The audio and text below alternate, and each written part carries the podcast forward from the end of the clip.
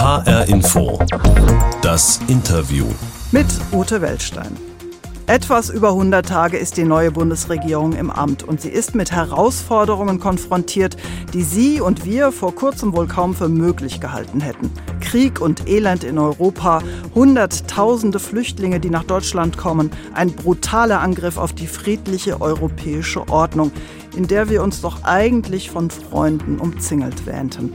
Und unversehens in der Verantwortung ist eine Frau, die bis vor kurzem noch im relativ beschaulichen Landtag von Hessen die Opposition anführte.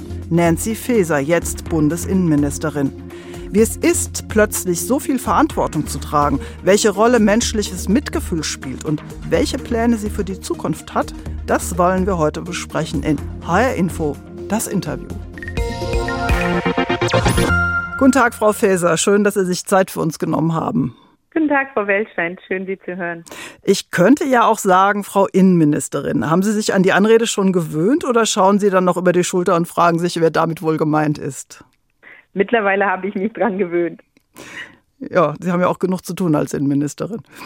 Das kann man so sagen dieser Tage, ja. Als Olaf Scholz damals anrief und Ihnen das Amt anbot, hatten Sie kaum Zeit zu überlegen. Er ist ja berüchtigt dafür, dass er Personalentscheidungen erst in allerletzter Sekunde bespricht. Aber wie war das denn genau, als an jenem Sonntag das Telefon klingelte? Erzählen Sie uns das doch mal. naja, es war schon aufregend Sonntagmittags, wenn das Telefon klingelt und der zukünftige Kanzler dran ist und dann einen fragt, ob man das gerne möchte und er würde das äh, sehr befürworten und fände, dass ich das toll mache und dann hat man irgendwie eine Stunde Zeit, das sich zu überlegen. Das ist natürlich sehr aufregend. Ich habe das dann mit meinem Mann besprochen. Das war für mich die Grundvoraussetzung, dass mein Mann diesen Weg auch mitgeht, weil wir ja noch ein schulpflichtiges Kind haben und diese Fragen ja nicht gerade trivial sind. Aber es war schon ein sehr aufregender Moment. Haben Sie sich denn da vorher schon mal Gedanken drüber gemacht, dass so ein Anruf kommen könnte? Also jetzt in dem konkreten Zusammenhang nein. Es gab früher schon mal ein Ansinnen, da habe ich mal drüber nachgedacht, aber das ist jetzt schon ein paar Jahre her. Deswegen in dieser konkreten Situation tatsächlich nein. Und Sie sprechen da Ihren Sohn an. Was hat der dazu gesagt, als Sie sagten, deine Mutter wird vielleicht Ministerin? Ich glaube, er ist noch in einem Alter mit jetzt fast sieben, dass er noch nicht so richtig weiß, was so eine Innenministerin eigentlich macht. Aber als wir ihm das äh, versucht haben, ein bisschen zu erklären und er verstanden hat, dass irgendwie auch die Bundespolizei dazu gehört, dann war er eigentlich recht begeistert darüber. Jetzt merkt er natürlich, was das bedeutet, dass er mich wesentlich weniger sieht. Das findet er dann nicht ganz so schön, aber wir versuchen das mit der Familie gemeinsam gut hinzubekommen. Sie sagen es ja, jetzt ist Ihr Leben ein völlig anderes. Berlin statt Wiesbaden, wenig Zeit für die Familie, kein Schritt mehr ohne Sicherheitsleute, kein spontaner Einkaufsbummel, dafür eine große Last der Verantwortung auf den Schultern. Was davon ist denn für Sie die gravierendste Umstellung? Oh, das ist schwer zu sagen. Ich glaube schon, dass auch äh, nur noch mit Sicherheit unterwegs zu sein, dass das eine der gravierendsten Umstellungen ist, weil man sich auch im Privatleben umstellen muss, dass man nicht mehr ganz so spontan ist, sondern dass es da jetzt Menschen gibt, denen man dann auch äh, netterweise Bescheid sagt, wenn man irgendwo hin möchte und man sich zweimal überlegt, muss man jetzt nochmal einkaufen gehen oder äh, reicht's auch schon. Das ist sicherlich eine der sehr gravierenden Umstellungen. Aber natürlich ist auch die Umstellung, dass man ähm, jetzt auf einmal in Berlin tätig ist, nicht mehr in Wiesbaden, nicht ganz trivial. Ich sag mal, der parlamentarische Raum, da gibt es doch mehr Ähnlichkeiten, als man denkt. Aber die Breite der Arbeit ist natürlich eine andere. Was kann man in einem solchen Amt als Innenministerin erreichen, dass es wert ist, sein Leben so fundamental umzukrempeln? Jede Menge. Also zum Ersten ist es ja für uns als Politikerin auch richtig gut, wenn man mal was umsetzen kann, für was man jahrelang gekämpft hat. Ich habe zum Beispiel sehr lange dafür gekämpft in Hessen, dass die ähm, Ruhegehaltsfähigkeit der Polizeizulage endlich umgesetzt wird. Das ist jetzt ein sperriger Begriff. Was meine ich damit? Die Polizeibeamtinnen und Beamten, die im Schichtdienst arbeiten, die kriegen eine Zulage dafür. Und vor ein paar Jahren ist abgeschafft worden, dass die auf die Pension angerechnet wird. Das wäre aber so wichtig. Warum ist mir das so wichtig? Weil ich finde, dass unsere Polizeibeamtinnen und Beamten einen wirklich wahnsinnig guten Job leisten, jeden Tag für uns auf der Straße den Kopf hinhalten, auch für das, was Politik verantwortet, nicht sie. Und deswegen finde ich, brauchen sie echte Wertschätzung, also nicht nur ein Dankeschön in Sonntagsreden, sondern tatsächlich auch etwas, was sie im Portemonnaie merken. Und dass ich das jetzt auf der Bundesebene beispielsweise umsetzen kann, das macht es so aus, dass man jetzt endlich Verantwortung trägt und auch Entscheidungen treffen kann. HR Info, das Interview heute mit Nancy Faeser, der Bundesinnenministerin, und der Frage, woher eigentlich dieser Wille kommt, die Welt so zu verändern. Frau Faeser, gehen wir mal gedanklich ein wenig in der Zeit zurück. Sie sind 1970 geboren, mit 18 Jahren, also 1988 in die SPD eingetreten und die weltpolitische Großwetterlage in den 80ern, die erinnert schon ein bisschen an heute, finde ich. Eine Auseinandersetzung zwischen dem freiheitlich-demokratischen Westen und der kommunistisch-diktatorischen Sowjetunion. Kalter Krieg, NATO-Doppelbeschluss. Die einen wollten den Kalten Krieg durch Aufrüsten gewinnen, die anderen gingen damals friedensbewegt auf die Straße. Wo standen Sie damals in diesem Konflikt? Ich stand damals auf der friedensbewegten Seite und mir war das unheimlich wichtig und das hat mich auch so ähm, ja, politisiert, dass man da auch irgendwie mitwirken wollte und dass man fest daran geglaubt hat, dass mit Abrüsten eher Frieden erreicht werden kann. Das hat mich damals auch mit in die Politik gebracht. Könnten Sie Ihrem jugendlichen Ich erklären, dass Sie jetzt in einer Regierung sind, die massiv in Aufrüstung investiert? Oder hätte dieses jugendliche Ich von damals überhaupt kein Verständnis dafür? Es ist ja meine Frage, wie verändert sich die Welt? Und ich glaube nach wie vor, dass es damals richtig war, in dieses Abrüsten zu investieren und zu sagen, äh, man schafft nicht mit noch mehr Waffen gegen noch mehr Waffen Frieden langfristig, sondern dass es auch gut ist, sich zu vereinbaren, auf dem diplomatischen Wege ein friedliches Miteinander zu finden. Das hat sich ja auch bewährt. Das haben wir gesehen dann in der friedlichen Revolution, dass wir es geschafft haben, dass Ost und West sich anders gegenüberstanden dass es sich jetzt so aufgeschaukelt hat und dass äh, tatsächlich Putin einen solchen völkerrechtswidrigen Angriffskrieg startet, hätte ja keiner erwartet. Und dass wir jetzt aber unter dieser Zeitenwende dieses Ereignisses, diese Politik etwas ändern müssen, ist, glaube ich, schon wichtig gewesen. Ändern tun wir ja nicht, dass wir nach wie vor daran glauben, dass mit diplomatischen Beziehungen und ähm, friedlichen Miteinander wir uns begegnen wollen, sondern wir haben ja jetzt lediglich geändert, dass die Bundeswehr ganz anders ausgestattet werden soll. Das ist ja eine massive Änderung, nicht nur eine kleine. Als Sie da im Bundestag saßen und äh, Ihr Kanzler das angekündigt hat, dass es einen Fonds geben soll von 100 Milliarden für die Bundeswehr und für die Aufrüstung, wie haben Sie sich da gefühlt? Haben Sie da noch so Reflexe gehabt von damals, aber wir wollten das doch anders machen? Nein, hatte ich nicht, weil ich in diesem Moment für sehr notwendig erachte. Wir müssen einfach in dem Bereich auch eine Bundeswehr haben, die einsatzfähig ist und ohne dass wir damit Friedenspolitik noch einmal ändern wollen. Das heißt ja nicht, dass wir uns von Friedenspolitik abwenden. Ich will Ihnen was vorlesen, was ich neulich über Sie gelesen habe. Da sind Sie Anfang März an die polnisch-ukrainische Grenze gereist und da wurde geschrieben, das Erste, was man an der polnisch-ukrainischen Grenze sieht, sind die Kinder, die meist an der Hand ihrer Mütter über die Demarkationslinie laufen. Manche weinen, manche lachen aber auch aus Erleichterung oder weil sie eben Kinder sind. Was die Bundesinnenministerin davon mitbekommt, ist ungewiss. Wie war das da an der Grenze? Was haben Sie denn mitbekommen davon, umgeben von Ihren Sicherheitsleuten und dem Pressetross? Ich habe davon sehr viel mitbekommen, weil wir direkt am Grenzübergang standen. Also wir haben tatsächlich mitbekommen, wie die Mütter mit ihren Kindern an den Händen äh, meistens ein kleines Rollköfferchen hinter sich ziehen mit sehr, sehr, also auffallend wenig Gepäck, also wirklich nur kleinen Köfferchen. Und ähm, ich habe das sehr unmittelbar erlebt und es macht auch was mit einem als Mutter, wenn man überlegt, man müsste jetzt aus diesem Leben, was man hat, morgen mit dem eigenen Kind über eine Grenze fliehen und den eigenen Ehemann zurückzulassen, das macht schon was mit einem. Und ich finde, das bringt einem nochmal das Kriegsgeschehen auf eine ganz andere, brutalere, menschlichere Art nahe, die man auch erstmal verkraften muss und die einen aber natürlich motiviert, dass man dann auch für die geflüchteten Mütter und Kinder da ist und das Bestmögliche in der Arbeit auch gewährleistet. Nun sind Sie da ja nicht nur als mitfühlende Frau und Mutter an der Grenze, sondern eben als Ministerin. Deshalb, welche Konsequenzen ziehen Sie dann daraus, aus diesen Erlebnissen? Also für mich ist es unheimlich wichtig, dass wir jetzt schauen, wie wir von der Bundesebene den Ländern und den Kommunen helfen können. Aus diesem Grund war ich jetzt auch am Wochenende hier ohne Presse bei meiner örtlichen Flüchtlingsunterkunft in Schwalbach in meiner Heimatstadt und hatte auch eine Begegnung mit der Sozialdezernentin aus dem äh, Main-Taunus-Kreis, um einfach auch zu hören, was kommt eigentlich von dem, was wir auf Bundesebene machen, einmal rechtlich die Umsetzung, die Zulassung direkt zum Arbeitsmarkt, was kommt in den Behörden an, was müssen wir noch ändern, wo können wir im gemeinsamen Zusammenspiel das Bestmögliche für die Unterbringung der Geflüchteten jetzt gewährleisten? Und wo kann der Bund noch mehr unterstützen. Das treibt mich seit dem ersten Tag des Kriegsgeschehens ja um und ich glaube, es ist sehr wichtig, diese Ebenenvernetzung zu haben und aber auch zu wissen, was heißt es für die Praxis und wo müssen wir gegebenenfalls nachsteuern. Nun rührt ja das Schicksal der Ukrainer, der Frauen und Kinder sehr viele Menschen in Deutschland. Die Hilfsbereitschaft ist ganz groß. So war es 2015 ja auch zuerst, bis dann irgendwann die Stimmung umgeschlagen ist.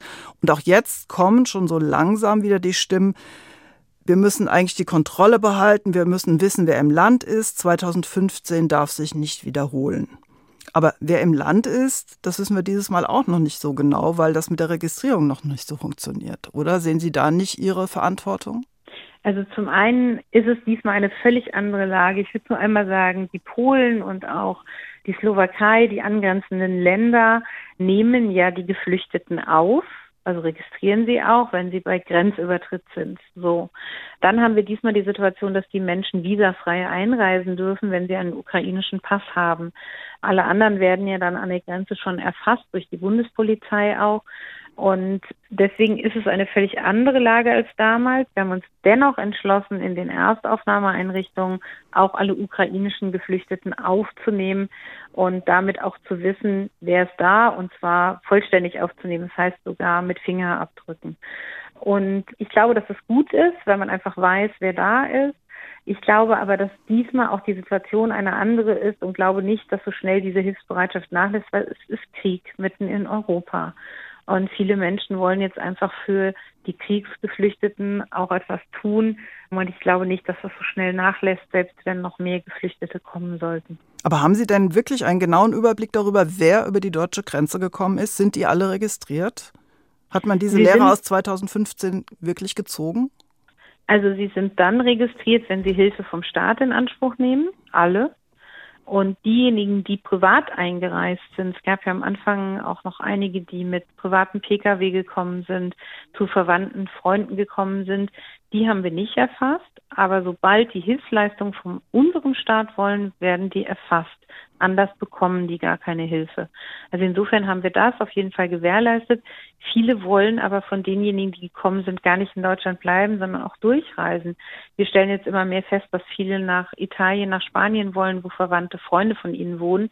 Dort sind sehr große Communities aus der Ukraine, wo Staatsangehörige aus der Ukraine arbeiten und die nehmen jetzt sehr gerne ihre Verwandten und Freunde auch auf.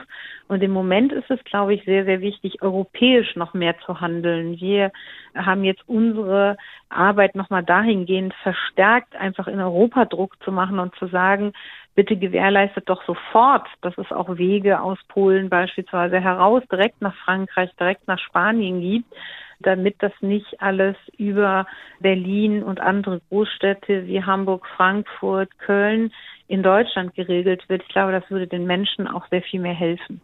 Aber wie können Sie denn seriös planen, wenn Sie nicht so einen wirklichen Überblick darüber haben, wer hier im Land ist? Also ich sage mal die Stichworte Schule oder auch Wohnungen. Dafür muss man doch wissen, wie viele da sind, wie viele bleiben werden, wie viele wahrscheinlich auch noch kommen werden. Also wir steuern ja jetzt sehr stark. Wir haben mit Polen eine ganz enge Kooperation. Seit einer Woche läuft das, dass wir wissen, welche Züge kommen an. Es gibt keinen gesteuerten Busverkehr mehr aus Polen, sondern Züge, die hierher kommen. Und da wissen wir, wo kommen die an und verteilen die ja aktiv auf die Bundesländer. Also das heißt, das Flüchtlingsgeschehen wird jetzt sehr präzise auch zugeteilt. Und dann haben wir natürlich die Meldungen aus den Ländern, wer ist da. Und die haben dann die Zuteilung auf die Kommunen. Das läuft wie sonst auch. Und wissen dann natürlich, wer da ist und für wen auch Plätze in Kitas und Schulen vorgehalten werden müssen. Das wird jetzt sicherlich eine der größten Herausforderungen, das auch zu gewährleisten. Da müssen wir auch sehen, dass wir sie finanziell dabei unterstützen. Stand Anfang dieser Woche waren über 200.000 Flüchtlinge in Deutschland vermutlich, möglicherweise noch mehr. Es sind 10 Millionen Ukrainer auf der Flucht. Was denken Sie denn, wie viele noch nach Deutschland kommen werden? Das kann man bei diesem Kriegsgeschehen überhaupt nicht absehen. Wir wissen von ganz, ganz vielen, dass sie schnellstmöglich wieder zurück wollen, was ja auch verständlich ist. Wir haben viele getrennte Familien. Ich sagte das. Die Männer zwischen 18 und 60 Jahren müssen ja in der Ukraine bleiben. Und insofern können wir das nicht seriös voraussagen.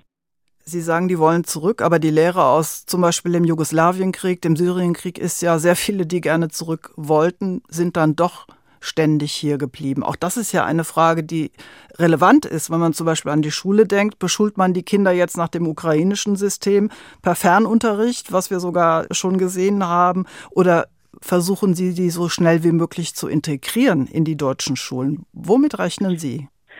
Also ich glaube, es ist immer klug zu integrieren, ihnen aber gleichzeitig die Sprachkenntnisse weiter zu vermitteln, die ukrainischen. Ich glaube, das ist der einzig richtige Weg. Natürlich haben wir auch nichts dagegen, wenn sich jemand im Arbeitsmarkt integriert, dass er dann auch hier bleiben kann. Aber wir müssen auch Rücksicht darauf nehmen, dass viele sagen, sie wollen zurück. Und gerade zwecks Familienzusammenführung, das hatten wir so in Jugoslawien nicht, dass gerade die Männer oder männlichen großen Kinder, ich sag mal die 19-jährigen, 20-jährigen drüben bleiben mussten und dass es dort doch einen großen Drang gibt. Anders ist nicht zu erklären, dass die Bildungsministerin aus der Ukraine ja letzte Woche in der Konferenz mit unseren Kultusministerinnen und Kultusministern gesagt hat, bitte beschult sie auf Ukrainisch, denn alle wollen so schnell wie möglich wieder zurück. Aber ich glaube, unser Grundansatz zu sagen, wir integrieren erstmal ins bestehende Schulsystem, ist sicher richtig bei Vermittlung dann auch ukrainischer Sprachkenntnisse. Und eine Rückkehr ist ja nur möglich, wenn wieder Frieden herrscht und das Land auch wieder aufgebaut wird. Das ist richtig, aber wir haben ja auch einen unterschiedlichen, ähm, ich sag mal, Zerstörungsgrad in der Ukraine. Wir haben im Osten des Landes äh, sehr viel umkämpfte Gebiete, was sicher sehr schwer ist, dorthin zurückzukehren. Aber wir haben ja den Westen der Ukraine, der noch gar nicht unter Beschuss steht. Und dahin kann man natürlich auch wieder schneller zurückkehren und ist sicherlich auch gewünscht.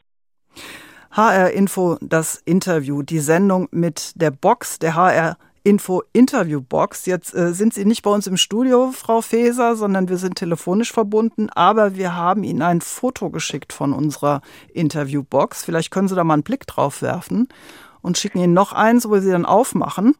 Ja. Und vielleicht, wenn Sie es sehen, beschreiben Sie mal, was da drin ist. Das sieht aus wie ein Elefant. Genau. Warum könnten wir da wohl einen Elefanten reingesteckt haben?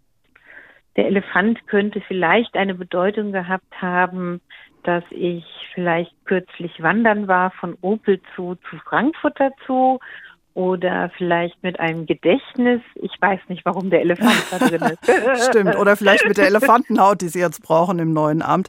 Äh, tatsächlich ging es mir um dieses Sprachbild, was vor allen Dingen im englischen Raum verwendet wird, der Elefant im Raum ein Problem, ein Sachverhalt, das eigentlich nicht zu übersehen ist, aber oft nicht angesprochen wird. Und mhm. was Sie bisher nicht aussprechen, aber was für viele hier in Wiesbaden die erste Frage ist, wenn es um Sie geht, wollen Sie eigentlich noch hessische Ministerpräsidentin werden?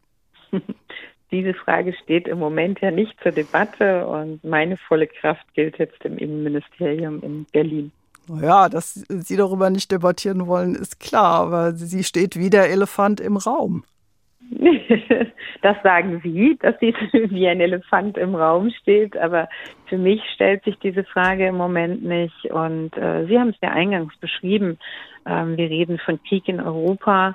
Wir reden von vielen Geflüchteten im Moment in der Bundesrepublik. Wir haben Anforderungen an die innere Sicherheit, wie wir sie vor ein paar Monaten gar nicht vermutet hätten, sei es über Cyberattacken, sei es über Konflikte, die aus der Ukraine mit, mit russischen Staatsangehörigen jetzt auch hier in Deutschland ausgetragen werden könnten. Wir reden von ganz, ganz anderen Voraussetzungen und wovon im Moment niemand mehr redet, sind die Corona-Proteste montags, die nach wie vor stattfinden. Also es sind im Moment sehr große Herausforderungen, die meine ganze Kraft erfordern und auch meine ganze Konzentration. Gut, ich habe Verständnis, dass Sie so antworten, aber ich versuche es noch mal ein bisschen andersrum mit einem kleinen Spiel. Ich nenne Ihnen mal zwei Begriffe jeweils und Sie versuchen aus den beiden einen Satz zu formen. Einverstanden? ja. Die ersten beiden Begriffe wären Boris Rhein und Amtsdauer. ich weiß nicht, wie lange Boris Rhein Ministerpräsident in diesem Bundesland sein wird und wie lang dann seine Amtsdauer vermutlich ist. Das zweite Paar wäre Hessen und Ampelregierung. es ist sicherlich im nächsten Jahr, wenn Wahlen in Hessen anstehen, nicht ganz ausgeschlossen, dass es dann auch zu einer Ampelregierung wie in Berlin kommen könnte. Fänden Sie das gut?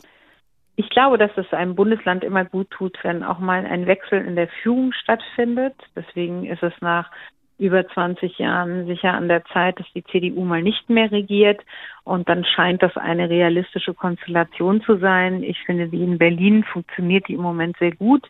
Und frischen Wind nach Hessen zu bringen über eine solche Konstellation wäre sicher gut.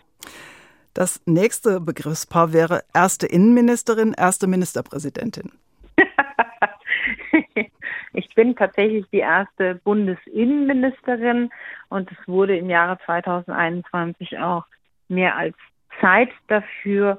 Und ich glaube, auch Hessen könnte eine Ministerpräsidentin vertragen. Vielen Dank, Frau Feser, dass Sie an dem kleinen Spielexperiment teilgenommen haben. Sehr gerne. HR Info das Interview mit Innenministerin Nancy Faeser, die bei ihrem Amtsantritt am 6. Dezember vergangenen Jahres vor allem ein Ziel für ihre Arbeit im neuen Amt genannt hat. Ein besonderes Anliegen wird mir sein, sagte sie, den Rechtsextremismus zu bekämpfen. Er sei die größte Bedrohung derzeit für unsere freiheitlich-demokratische Grundordnung.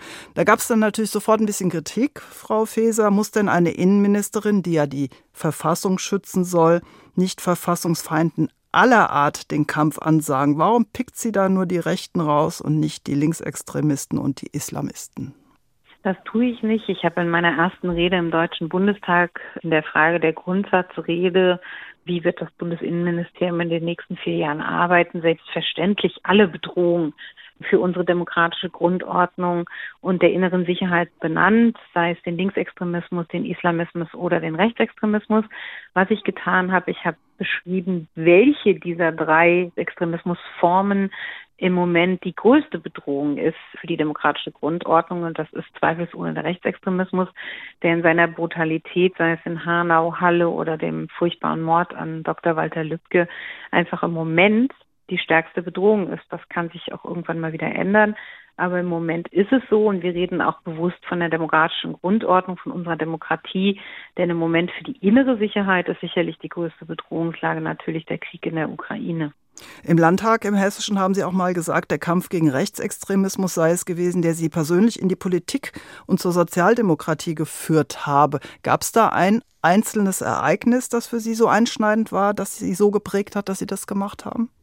Also für mich war sehr einprägsam, ähm, auch in der Schulzeit für mich die Auseinandersetzung mit der Nazi-Zeit in Deutschland, dem dunkelsten Kapitel der Geschichte der Bundesrepublik.